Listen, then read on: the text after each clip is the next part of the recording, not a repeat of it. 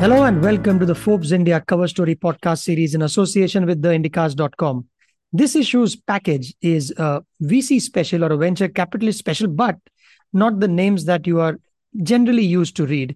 And it's a little more than just covering early stage and growth stage VC firms. Let's hear more about that from Rajiv Singh, who has written a pretty fat package on the subject. Hi, Rajiv. Good evening. Welcome to the podcast again. Hi, Avi. Good evening. Great talking to you again, man. Thank you. And uh, before we started recording, we had a brief chat about what the uh, cover package itself was. And you corrected me, uh, saying that it wasn't about venture capitalists or angel investors. Or tell us, our readers, what this package is not about and what does it cover? The VC special is indeed special because the, the larger theme that we're exploring in the, the number of stories that we have done is it's all about investing world and for for founders and for investors what they should keep in mind that it's all about checks and balances.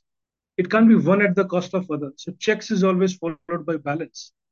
The interesting theme this year for doing a vc special was it's coming at a time when the investment has fallen down in 2022 so far 9 months as you compare to what it was last year entire 2021 especially growth stage funding. Early stage funding is still managed, still has managed to you know keep its hold, but growth stage definitely it has fallen in a big way. When you look at the broader theme and all the talks about profitability, why VCs and why founders are so worried about profitability or how it has become the mantra now. The guy we have on the cover becomes very interesting. Norwest Venture Partners. It's a global VC and growth equity investment firm. California-based firm has backed globally more than 650 companies, manages around 12.5 billion in capital. And if you look at the portfolio in India, they're actually they have been lean and mean. 22 startups or companies, 16 are profitable, seven are unicorn, 12 companies are built to go IPO over the next three years. So, so profit is something that this VC firm is, has not suddenly become uh, aware of it has been profit focused from day one. So this was the intent of the entire cover issue to pick up some some funds who are you know have been profit focused from day one, have have been under the radar, doing some great stuff, and also talk about the other other in the early stage VC funds. Let's talk about Norwest uh, India then.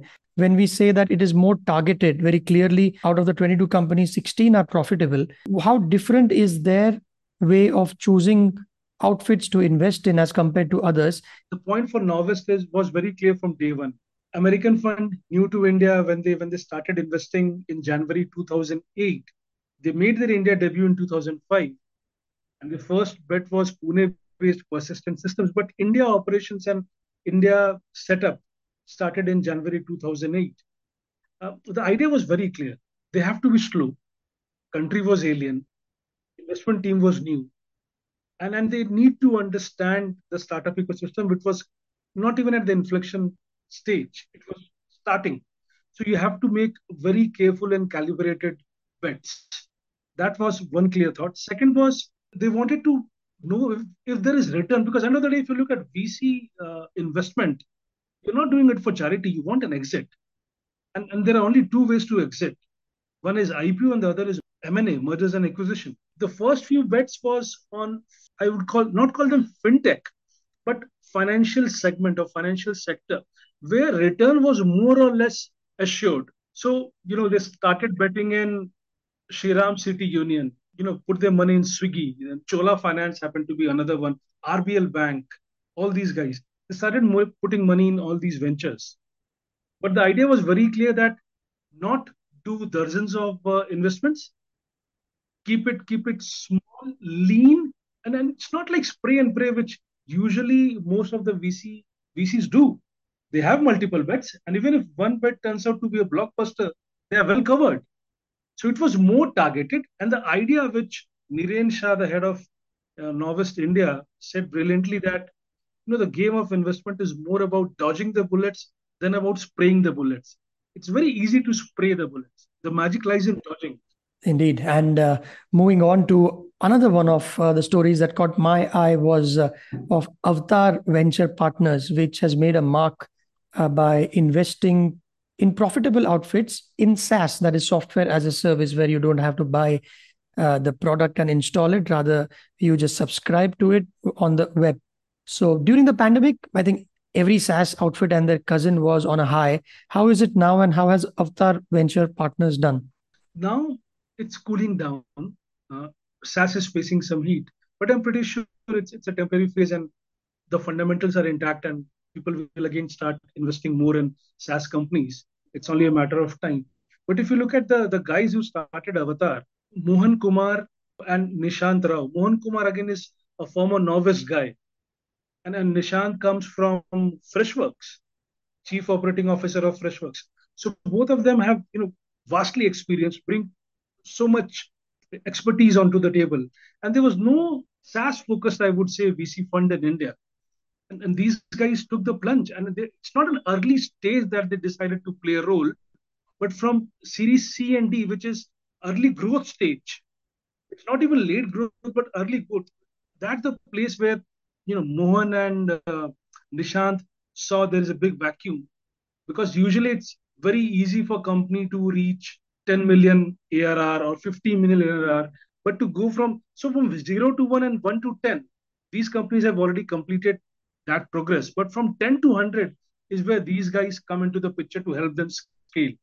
And where they come in is, uh, as I read, uh, they would cut checks to the size of 30 to 35 million dollars such that they take these companies past 60 to 70 million would that be right? Where that's that's that's how they will see their success or measure their success then?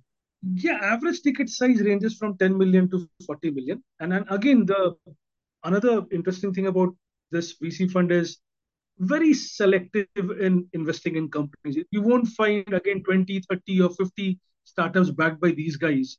The idea is again very simple. They want to work closely with the founders and help them scale, which which can't be possible if you have got so many bets bets to make. Uh, another outfit that caught my attention was uh, from these long list of stories that you've done, Rajiv, is Lumikai, which is betting big on gaming. So again, it's a pandemic baby, I would say. Started in August 2020.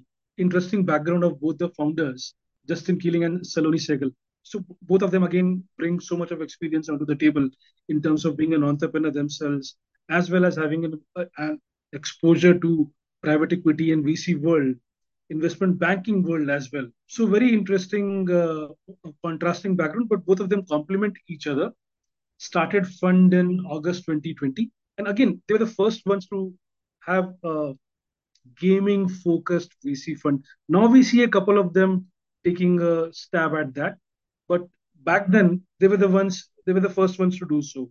Some of the very interesting bets that she has taken. For example, Bombay Plays another is, is the bet. Loco is another interesting one. Uh, Cloud Feather is one, and Supernova. Another interesting thing which you need to remember about all these guys is that they don't they don't have an exposure to fantasy games, uh, and this was deliberate because not because of the regulatory challenges, because they, were, the space was already so much crowded that they didn't want to get into that space. So they found their niche.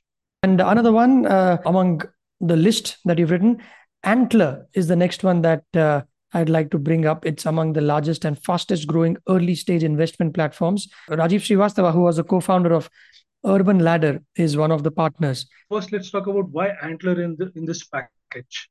It's solely because of these guys are doing this program called residency so it's a 14 week program which helps you know budding founders find their co-founders. So they are playing matchmakers. I found this idea insanely fascinating. Globally, Antler has been doing it, but India nobody was doing it. Man, who helps you in finding you your co-founder? But why should you have co-founder in first place? But but these these guys are doing it, and and there is a reason why they are doing it because this entrepreneur journey, solo journey is not easy so the moment you have a co-founder, it makes hell lot easier for both of them to, to ride this uh, roller coaster ride. It pays to have right kind of co-founder, even if you're not familiar with the guy coming into the venture. So it's a 14 week of intensive program which they have, in which they pick up only 1% of mid to senior talent across startups and corporates who either leave their job or, or resign and then come to this program and then they look for the co-founders and Once they have found their right exact partners, matchmaking has happened, then they brainstorm about the idea which they're going to explore. Just, just to give you an idea, out of 2,100 applicants which residency had in the first season, 73 got selected and only three got funded. So you can imagine. Well, they choose the parents then of the baby, which is the idea which will be hatched well after the co-founders have been selected. Would that be right? Yeah, absolutely. They take a 9% equity uh, in the pre-seed stage of all these companies that they fund, and they help it grow from even uh, uh, the day one. I, I, won't even say day one. It's it's minus day one or day zero when you don't even have an idea, when you don't even have a partner. And how have they uh, done so far? First season they've already completed. Now they have opened applications for the second season, which will start sometime towards the end of this year. Interesting concept. People are coming, hordes of them are applying, and it, it, it makes sense. Definitely, it makes sense.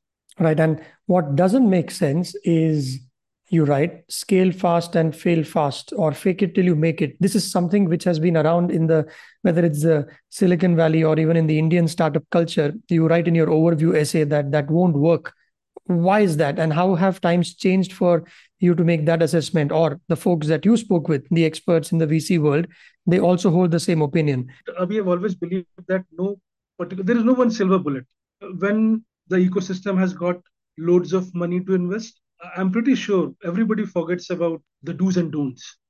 People will go back to the mantra of scale fast, fail fast, and you know, scale at all costs. Don't worry about the bottom line. It will take care of itself. All those things will go back to the old habits.